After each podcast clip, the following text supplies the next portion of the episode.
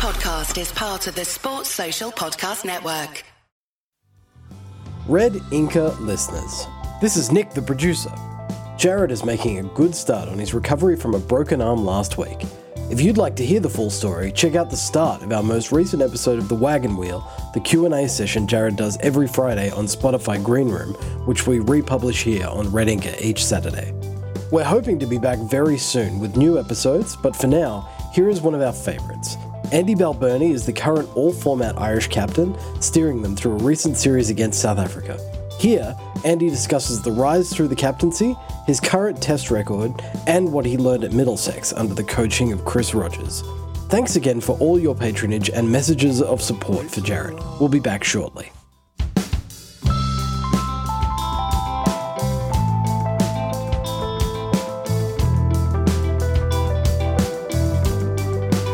Welcome to Red Inker. This episode, we're going to talk to our first ever Test captain.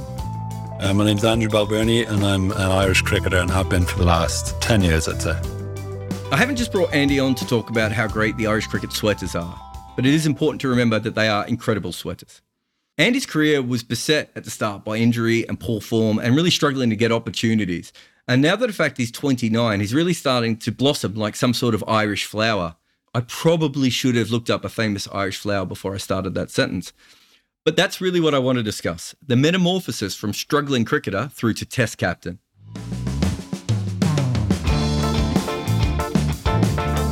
What I want to start with is you were a bit of a prodigy. If I'm not mistaken, you played two under 19 World Cups, is that right?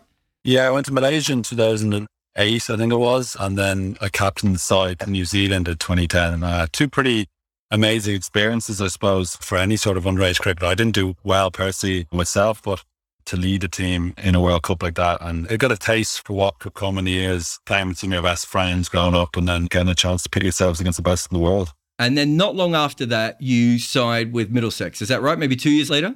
Yeah, so I basically signed for the MCC Young Cricketers for the summer of 2010. And before I went to the Young Cricketers, I kind of agreed a summer contract for 2011 with Middlesex. So it was a strange situation because a lot of people go to the young cricketers to get a contract, whereas I'd actually signed a contract before I'd went to the YCs. But I'd never played in England and I'd never experienced sort of playing three day cricket week in, week out. So I think Middlesex were happy with the idea of me kind of finding my feet with the YCs for a summer. And I think that was brilliant for me just to go to London and be able to experience London as a 19 year old and find my feet for the year. And then I went to Cardiff for three years to study on top of the kind of summer contract that I'd signed with Middlesex. My main question about Middlesex is what is it with Ireland and Middlesex? You got Sterlo, yeah. you had Morgan, Ed Joyce, Tim Murtagh went the other way yeah. as well. It seems like it must be the most Irish county club in cricket history. How does that keep happening? Well, I think it stemmed from Joycey. Uh, he was the first one to kind of go over, I think, in the late 90s on top of his studies in Trinity College. And he obviously got settled into that side and whether there were conversations about, you know, do you know anyone back home? He obviously, I'd imagine, suggested Eoin Morgan. I think Eoin had maybe gone over to school for a year or something and played for the school and then maybe played for the underage Middlesex teams. But I think Toby Radford, I, I, my first experience of it was Toby Radford was the academy director. And there was a guy in our cricket club called Peter Daly who was an Irish international and he knew Toby from playing underage cricket against him. And Toby got contact with Pete, I think, and Pete recommended me when I was 14, maybe. So myself, Sterlo, and another young guy called Graham McDonald, who actually doesn't play anymore. We all sort of played for the underage and Middlesex sides. Did okay. Didn't really expect anything to come from it. And then obviously played the under 17s team and Stuart Poynter was involved there. And we stayed with Stuart Poynter while we were playing. And, and it just kind of evolved from there. They obviously liked the look of us. And it's an easy thing for Middlesex because it was an hour away from home. For us, it was obviously you're playing at Lords and you're training at Lords. And some of the big names that were around at the time. But I think Ed was definitely the kind of trendsetter for Middlesex at the turn of the century there. So you've got this opportunity with Middlesex. You play kind of a handful of games across a bunch of different formats. I think you played two first class games for them. You played maybe six or seven T20s, you know, a handful of one days, but it doesn't quite click for you at Middlesex, does it? No, it didn't. And it's a shame because I kind of felt myself year in, year out getting better and more accustomed to particularly the long format. And I, I did pretty well at second 11. I was given the captaincy, did well when I got the captaincy, got runs. But I suppose you just never felt close to the side, which was the frustrating thing because I had a month where I'd score maybe a double hundred and a big hundred in second eleven cricket, and I was still getting the same messages. You know, keep doing it, keep churning them out, and I don't know, just to maybe not get some sort of recognition to be in the squad um, was just a bit, bit disheartening. And I think it was probably in 2015 after I'd done quite well in the World Cup and realized, you know, I could actually play at a higher level, and I still wasn't really getting those opportunities. Was maybe when, you know, I obviously got injured the following year, so nothing came of that, but I definitely thought that um, I was at the stage where I could play regular first team cricket, whether I'm not at Middlesex at another county. Um, it was quite a funny story. I was playing for Ireland against South Africa A up in Coleraine in the northwest of Ireland. And I remember it was the day before the game. It was raining in Northern Ireland for a change. And hmm. Angus rang me up and said, uh, We're playing Surrey at the Oval on Friday. This was a Wednesday. Ollie Rayner's gone down injured. We need you to cover him. And I was like, I'm sure Ollie's a bowler who bats at like eight or nine. and he was like, Yeah, no, we've seen your bowling. We want you to be our spinner at the Oval. I was like, Well, absolutely. Yeah, I'll do it. No problem. But I remember going across and Chris Rogers was captain and I don't think he had seen much of me at the time, but I don't think I got any wickets, but I, I managed to do a job, but it was certainly a, I don't know if it was a great opportunity, but at the same time, it was like, you know, I'm top order batsman. The spin bowler was kind of my second, third choice when it comes to cricket, but I suppose you're not going to say no to that. It was a great experience, but unfortunately, that was the only taste of championship cricket that I got. And then after that, I mean, you were injured a lot too around that time. Do you have a hip or a back injury, if I remember? Yeah, no, I had. That was the kind of at the back end of 2015. We travelled to Australia with Ireland to Townsville to play PNG in the Intercontinental Cup, and I just had this niggling injury that kind of started in the summer of 2015. I knew I had bad hips generally, and you know, 2015 I kept getting these niggly injuries, but I was able to put them off and had an injection and an ease off here and there. And then we went to the World Cup in 2016 in Dharamsala, and it just got really bad. It kind of came to a head and I broke down and kind of chatted to John Bracewell and our physio about it. And it was a kind of, look, you just need to get this sorted. There was the surgery available. The surgeon I had spoken to in Dublin had told me that it was necessary. So then I had to do it. It was quite tricky because I was in my last year contract in Middlesex and I had to go back to London to explain that, look, this is just keeps coming up. And, and they were very good about it. I have to say, they covered the insurance for the operation, which I actually had in Belfast. So it was very well handled. And I think kind of just fell into place, the timing of it all. I kind of got my head around the fact that I just had to take the summer off and that's just the way it happened. It was something that needs to be done. And fortunately, it's paid off and that hip's giving me no trouble at all at the moment. So touch wood, it continues. And, you know, at that point, it was still fairly highly rated. Middlesex was a tough team to get into. I mean, you talked about, yeah. you know, Chris Rogers being the captain and obviously some very good players who went through Middlesex around that time. But you leave Middlesex, you know, another county doesn't really swoop you up. You don't go on to have a good county career over the next couple of years, do you? For a couple of months, I was really frustrated with that because I didn't feel like I had given county cricket the crack that I wanted to. I, you know, I played a, a lot of second 11 cricket and met a lot of great people, played with a lot of brilliant people, got coached by a lot of brilliant people, but I wanted to have that kind of full season of first class cricket. And I just didn't get that. When I came back from my hip injury at the end of the summer 2016, I went to Sydney to play with Randwick Petersham for four months, which was brilliant just to get back playing. And Niall O'Brien, who's my agent, was, you know, I was kind of always on to him about, you know, county opportunities. And he was like, yeah, look, there's a couple of counties to be interested in, in going to trial at the start of next year. And I was like, brilliant. Came back from Sydney, went to the Desert T20 with Ireland in January 2017 and had a bit of a relapse in my hip sort of glute area. And that put me out for another month. And that was probably the month where I was like, you know what? I don't think I've got it in me to go over and do the whole trialing. And because I wasn't sure about my hip. So I was like, let's just get the head down, get back into the Irish team. Because when I got injured, I was probably out of the Irish 11. So I was like, let's just get my head down and try to get back into that Irish team. John Bracewell was obviously relatively new coach. So I wanted to kind of show him what I was worth as a batsman. So that month since I got back from the Desert T20 was the kind of month I was like, you know what? In county cricket. I've done my stint there. Let's just crack on with trying to get into the Irish team. So you get to about the age of 28, and at this stage, despite the fact that you've made some second 11 runs and you've occasionally played some really good innings for Ireland, you don't actually have a huge top level professional cricket resume or anything, do you? There's not, put it this way, your cricket info page at that stage was looking kind of naked. Yeah, no, I, I completely agree. And it's funny, I've spoken to a few people about this, and I think I worked so hard to get into the Irish team in 2014. I remember Angus Fraser, because the World Cup was obviously in 2015. And, Angus Fraser, I spoke to him at the start of that summer And I was like, look, Angus, I'm probably not going to be involved in a whole lot of first team cricket, but with the World Cup next January, I'd love to get back and play in the Interpro series for Leinster United. And now obviously that cricket wasn't list A at the time. So it was weekend cricket. So it was probably a lot of Sundays throughout the summer. And he was like, look, there's no problem as long as you can get back for the Tuesday, Wednesday, Thursday, Friday games for the seconds, or if you're involved in the first, you obviously can't go. I was like, great, that, thanks a lot. Having not done well for Ireland, I saw that as a big kind of time for me to try to stand my authority and, and show that I'm the best kind of batsman outside of your kind of mainstay Porterfield, Stirlings, Joyce's, O'Brien's.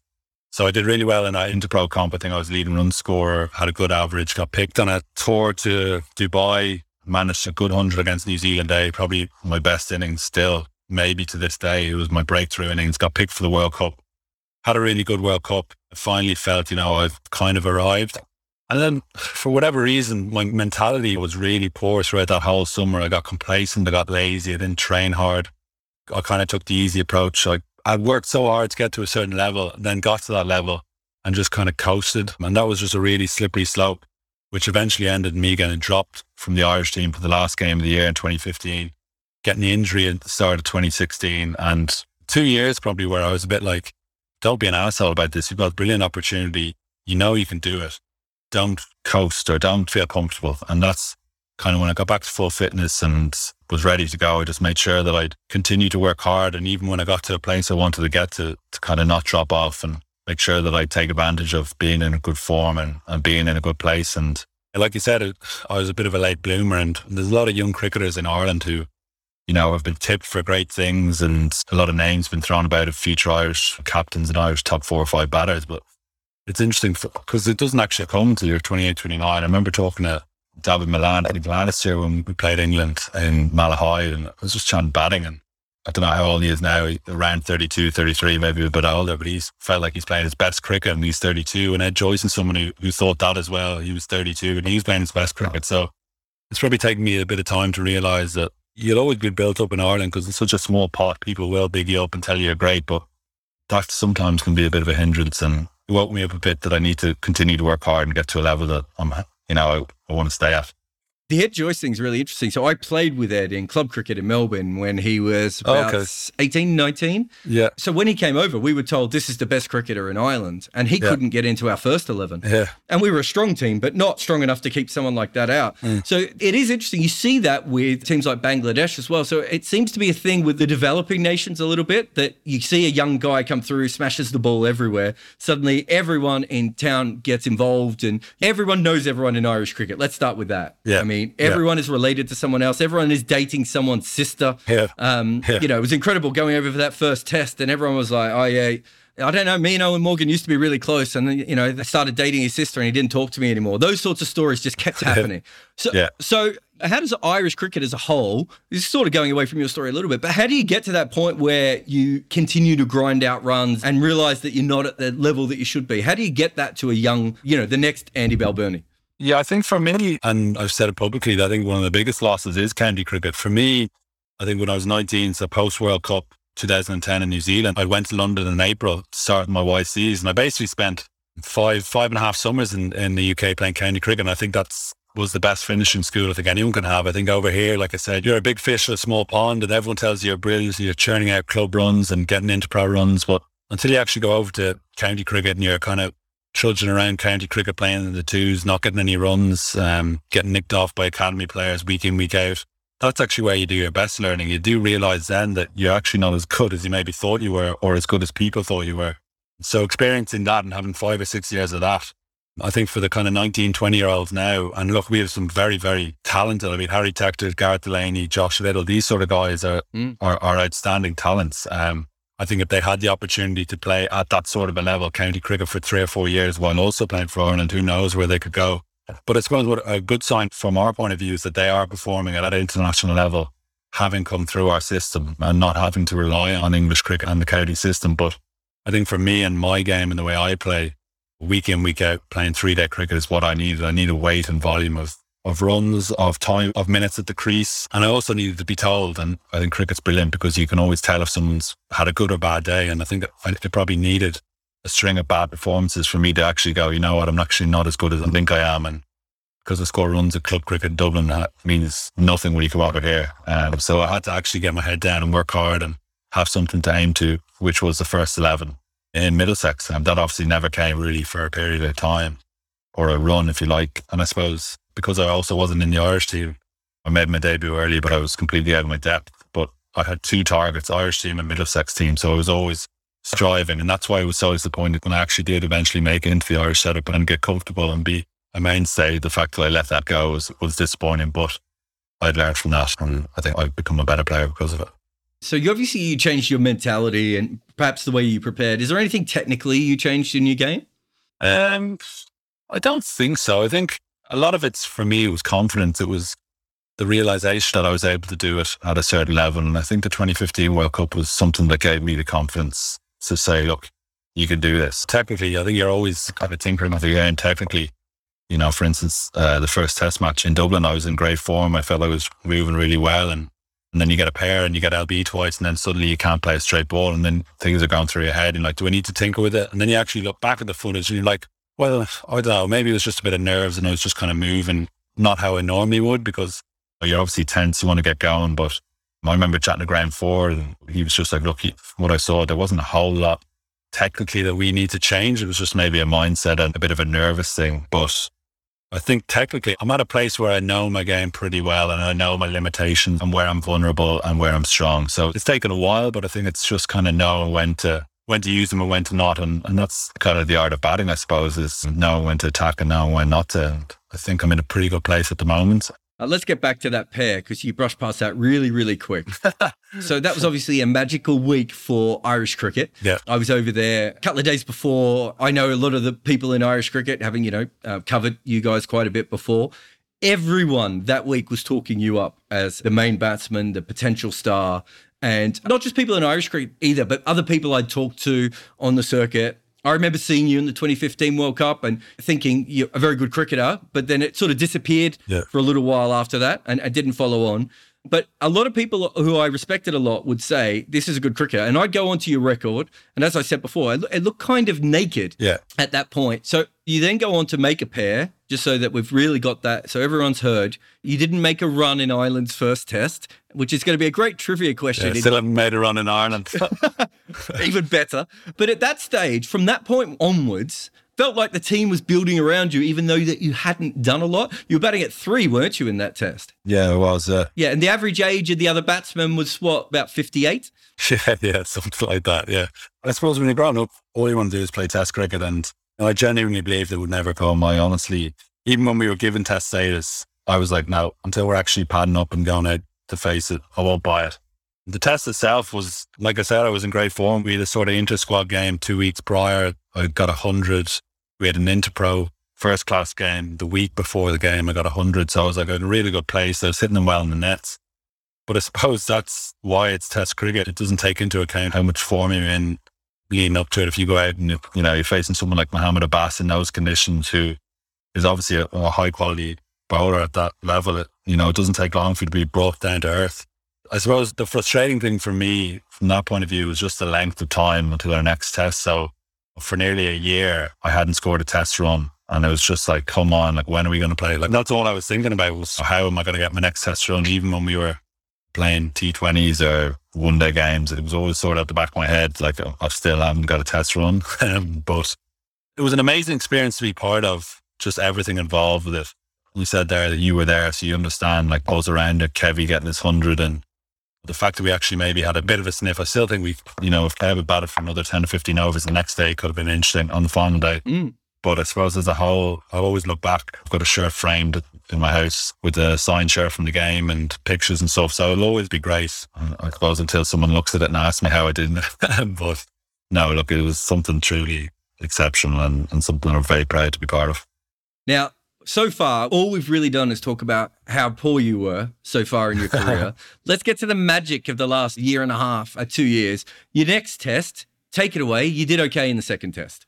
Yeah, I did okay in the second innings. The first innings was as nervous as I've ever been in a cricket match. I think my run to get off the mark was a nick through Mohammad Shahzad, which is a skill in itself to get through him, through the slips. Um, it was kind of weird. I, I described it to someone like a weird headspace because I was so, so happy with just getting off the mark that maybe I just kind of lost concentration. And then I suppose the second innings was nice to get runs generally, but I really, really felt that I could have got a big hundred and put us in a winning position, which still to this day kind of just pissed me off, I suppose. And that and the, the World Cup qualifier final are the two kind of lowest points, even though I suppose the test was the first 50, but really, really points in my career where I was like, if they'd gone the other way, it could have been very different. But I suppose in sport, if you spend your life looking back at that sort of stuff, you'll be nowhere. So it was nice to get going in Test cricket, I suppose. I'd had a pretty good tour during that Dehradun tour, so I knew I was in good form. So it was just about occupying the crease, and their threats were obviously spin. And I played them quite well throughout the series, so I knew what to expect. And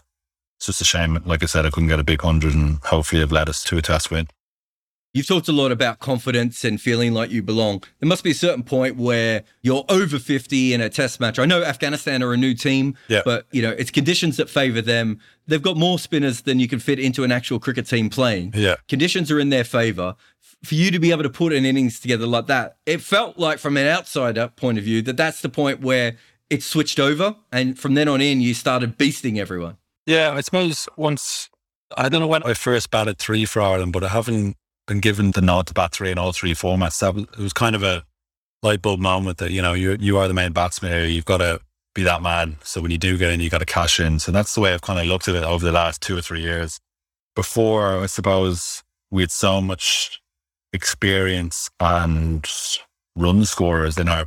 You know, you look at Ed Joyce, Niall O'Brien. Those sort of two mainstays, I suppose, at the top of the order and the middle of the order, and then you take them out of the team, and then you look down and you're like, right, well, I've got to get big runs, Purdy and Sterlo, and then Kev in the middle. And so, you know, I was looking at that list going, right, I've got to score as many runs as I can in every game that I play. So I kind of tried to be as good as Ed Joyce, if you like. I've always looked at him as the guy I want to emulate. And I've said it publicly that I still want to be the best batsman Ireland have ever produced. And I've got a long way to emulate him. But I feel like if I keep working hard, I can maybe get close to the records that he smashed. But it's a long way to go. And he is where the bar is. All right. Well, we've talked up your test record there 82, good score versus Afghanistan. Let's talk T20. When you played for Middlesex, you played seven T20 games. You averaged 6.5 with a strike rate of 93. Mm. yeah, that's not. It's not ideal. I mean, basically, that's like you're actually pulling runs away from your team at that point. Yeah, right? exactly. And I played six games. 2019, you averaged 31 with a strike rate of 146. So the rest of your career up until 2019, I think you'd average 23 with a strike rate of 123. That's a guy who's only just getting in a T20 side. A guy averaging 31 at a strike rate of 146 is close to first person that you're picking. What happens in 2019? Is that all confidence? Is there something in your T20 game that you changed? No, I, I don't think I changed at all, to be honest. I think when I was at Middlesex, I was doing well in the second level in T20 comps like really well, like the sort of numbers that you've just reeled off by last year.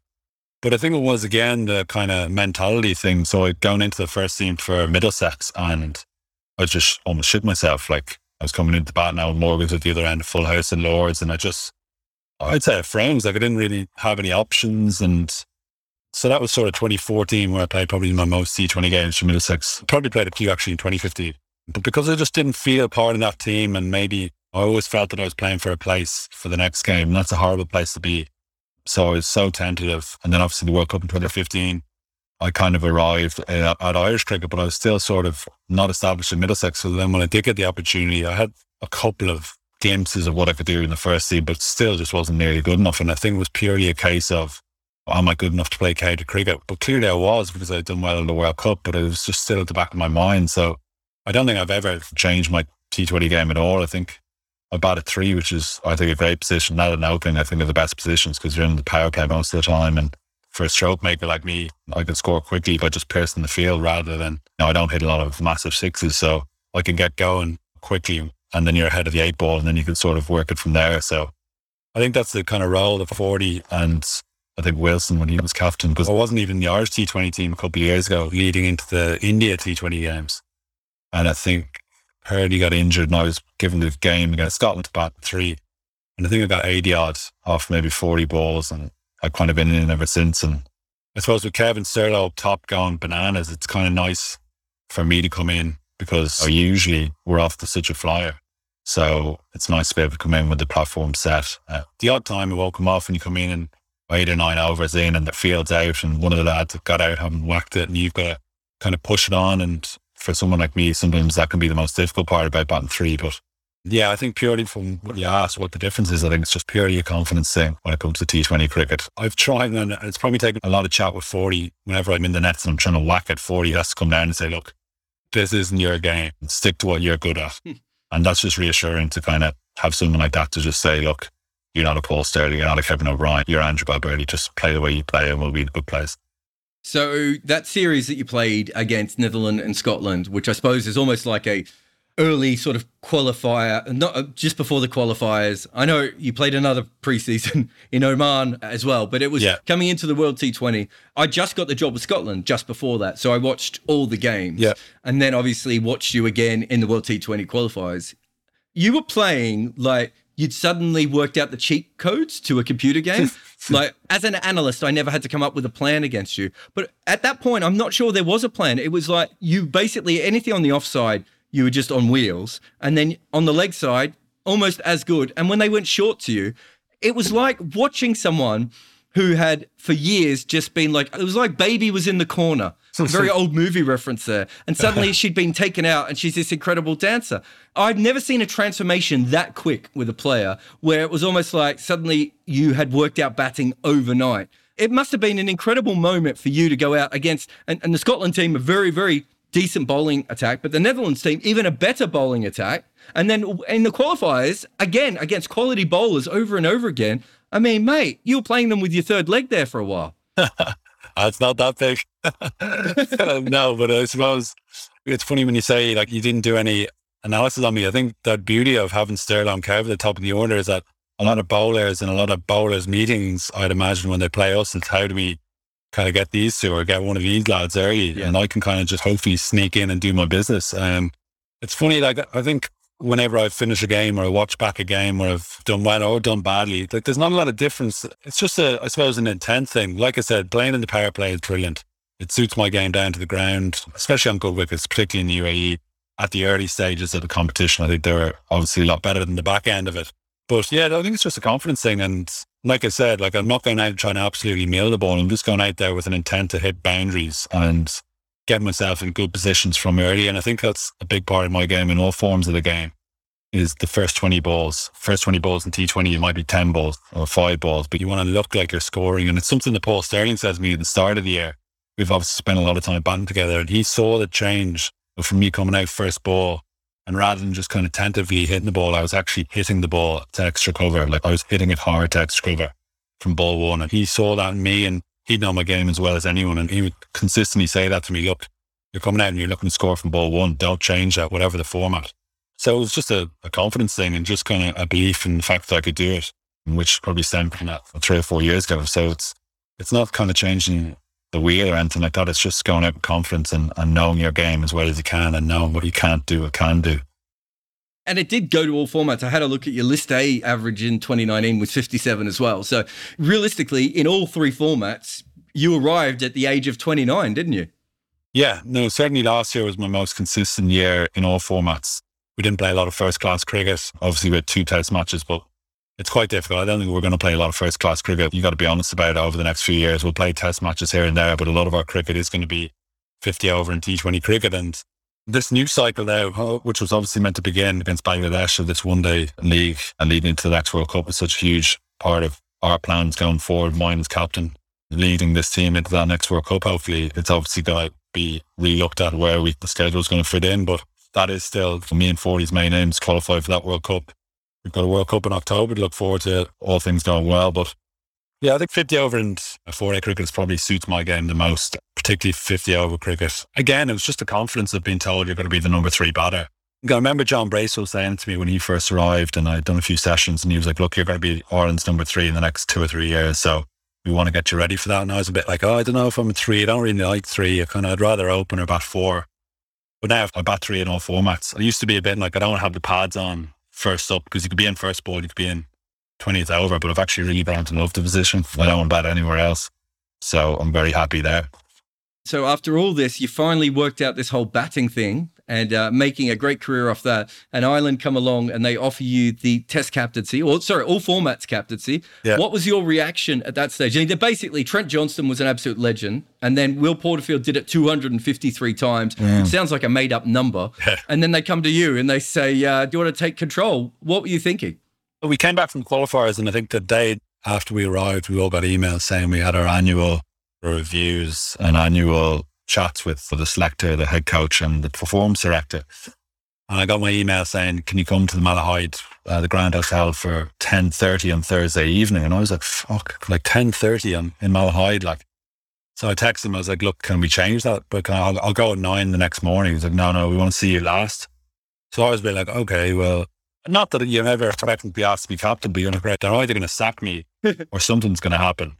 So I remember going into the meeting and they kind of talked to me about my year and that they were quite happy with me and what I'd achieved.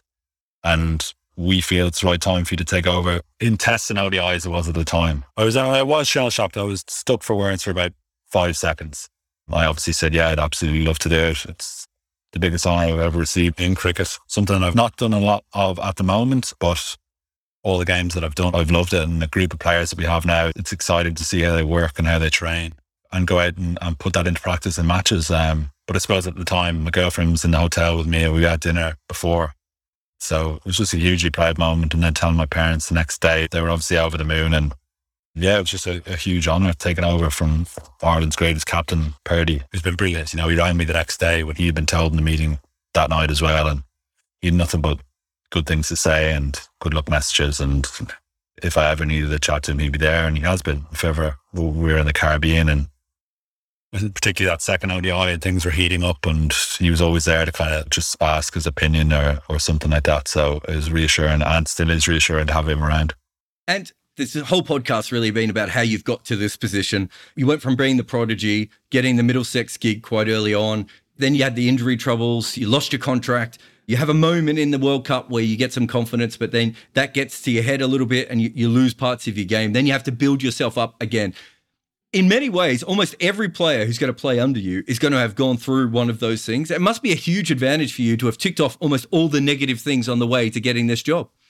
Yeah, I think so. I think you're absolutely right. I think when you say it like that and you break it down like that, it, you do look back and go, wow, you've actually you've been through a lot and you've got through a lot. And I think I was chatting to someone last week about this whole quarantine situation and isolation and all that. And yeah, of course it's difficult, but you know, it's not difficult for us in the sense that we don't have to do anything. There's a lot of people who are doing a lot of good stuff around the world who are in far, far worse positions than us. But I'm sort of able to deal with this, if you like, in this setback and this kind of doing nothing because I've done it. I did it for five months when I was injured and this is easy, if you like. It's just sitting around doing some exercises, jumping on the bike. It's fine. And I think a lot of people will get injured. There's, we've a lot of great cricketers in the country, but naturally injury is part of the game. And there are guys that are going to go through this. And, you know, if I'm still captain and when these guys do get injured, I'll definitely be a kind of person that they should feel comfortable talking to because I've been through it. I know, you know, I got a, you know, six months, five month layoff. So that's as bad as you can really get as a cricketer, I suppose, unless it's really like a bone break or something like that. But I like to think that I'm approachable. I'm, I'm very pally with a lot of the guys and through this time, I suppose it's unknown territory for a lot of the younger guys and a bit uncertainty. So it's very important that I keep communicating to as many of them as possible that you might not hear of for a couple of weeks and just make sure they're okay taking over and, and dealing with this situation as best as they can. Beautiful. Thank you very much for coming on. Pleasure, Jarrod. Thanks a million. Thanks for listening to Red Inker. There is more information on my guests available in the show notes, including their Twitter profiles, if they have one. This is the important bit, though. Please review on Apple Podcasts or anywhere really. Share it on all the social medias and just get it out there. If you can, act it out in plays on your balcony with your loved ones. This podcast is made possible by the people who support us at Patreon, so thanks to those who already do. And there is a link to Patreon in the show notes as well. Red Inker is made by me, Jarrod Kimber. Nick McCorriston makes everything sound better for your ears, and the theme tune is called The Prisoner by the Red Crickets.